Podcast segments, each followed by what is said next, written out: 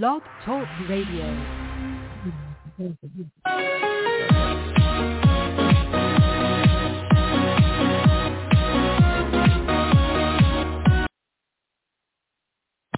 Hello again, everybody. Welcome to another Rough Riders Radio podcast. This is your host, the Rough Rider. Today would be our 530th podcast to date.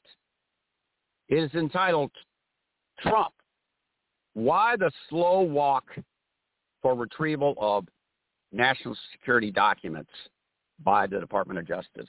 Why? Let's go. Today is Tuesday, August the 23rd, 2022. I mean, my goodness the Department of Justice since January 20th, 2021, had months and months and months within which to demand or to go down and take, take back by force the national security documents that Trump had sequestered in his Mar-a-Lago, Mar-a-Lago uh, compound on West Palm Beach. And they, they took months and months and months Barbara McQuade, a, a U.S. former U.S.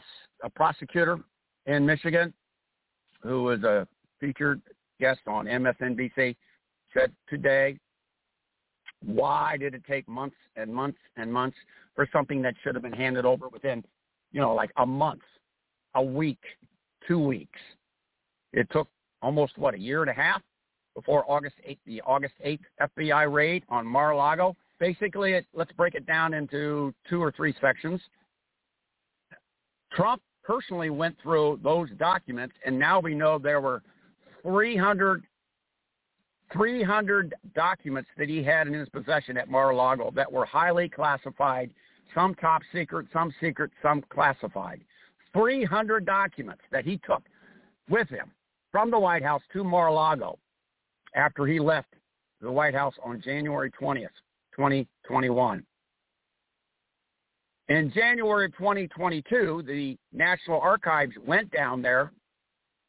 Finally, somebody did something. They went down there to Mar-a-Lago in January of 2022, and they took they they left with 150 of the three those 300 highly sensitive national security related documents. That still left half left and it wasn't until June the 22nd that the, who was it? The Justice Department went down there or the, yeah, the Justice Department went down there and finally walked away with a few, maybe a, a dozen or two, which still left over a hundred plus documents of a highly secretive, highly national security related sensitive nature left at Mar-a-Lago. Some of those documents were stashed away in Trump's own private closet in his private office, not just the storeroom that has been uh, featured in the press recently. So finally, on August the 8th of this year, 2022, August the 8th, the FBI and approximately, I guess it's the number of agents involved, uh, it seems like there were as many as 40, 40, 40 FBI agents swooped down on Mar-a-Lago on August the 8th 2022 to take all of the still remaining national security documents that Donald Trump had refused for months and months and months of patient request by the Department of Justice and the um, uh, Defense Department to cough up and return back to Washington, D.C.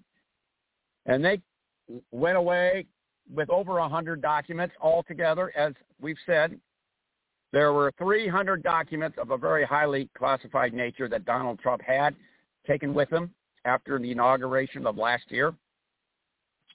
And some of them were top secret, some of them were secret, and some of them were classified. Why in God's name did it take that long, according to Barbara McQuade and this podcaster, why did they treat Donald Trump with kid gloves? They slow walked this thing way too slow and that has to be a direct reflection on Mr. Peepers, Mr. Timmon himself, the uh, U.S. Attorney General Garland. All right, we're going to give Merrick Garland credit for at least signing off, personally signing off on the search warrant that allowed that that set the stage for the August the 8th, 2022 raid by the 40 40 some FBI agents on Mar-a-Lago. But apparently, from stories, from uh, available evidence or information, it took Merrick Garland weeks and weeks to even come to that decision. So it's the slow walk. Let's just lay it at the doorstep of Merrick Garland, especially when the House Judiciary or uh, the House Select Committee on the January 6th returns with more hearings in September, September of this year, 2022, that Merrick Garland will have more than a roadmap to go from get out of first or second gear and get into fourth or fifth overdrive. And we need to see Donald Trump indicted, his whole effing family indicted for not just this, but for a host of other crimes that they committed in the White House uh, and for the January 6th insurrection uh, that they nearly tried to topple over our constitutional form of government and install Donald Trump over the will of the American voter to install him for a second term. This is the old Rough Rider. We don't slow walk dick. We ride roughshod over the rancid and putrid and completely depraved Republican Party. That's C-O-N, the Republican Party. They are an outlier. They are an outlaw party. We only have one party, legitimate political national political party in this country, and it's the Democratic Party. Notice I said TIC. There's no such thing as Democrat Party. It's the Democratic TIC Party.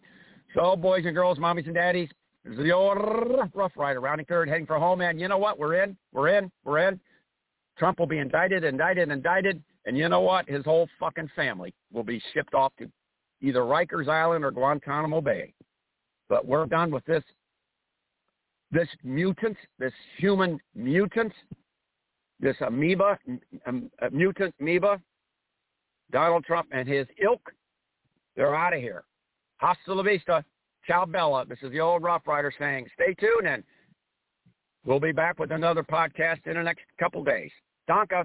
Judy was boring. Hello. Then Judy discovered ChumbaCasino.com. It's my little escape. Now Judy's the life of the party. Oh, baby, mama's bringing home the bacon. Whoa, take it easy, Judy. The Chumba life is for everybody. So go to ChumbaCasino.com and play over 100 casino-style games. Join today and play for free for your chance to redeem some serious prizes. ChumbaCasino.com. No purchase necessary. Void where prohibited by law. 18 plus terms and conditions apply. See website for details.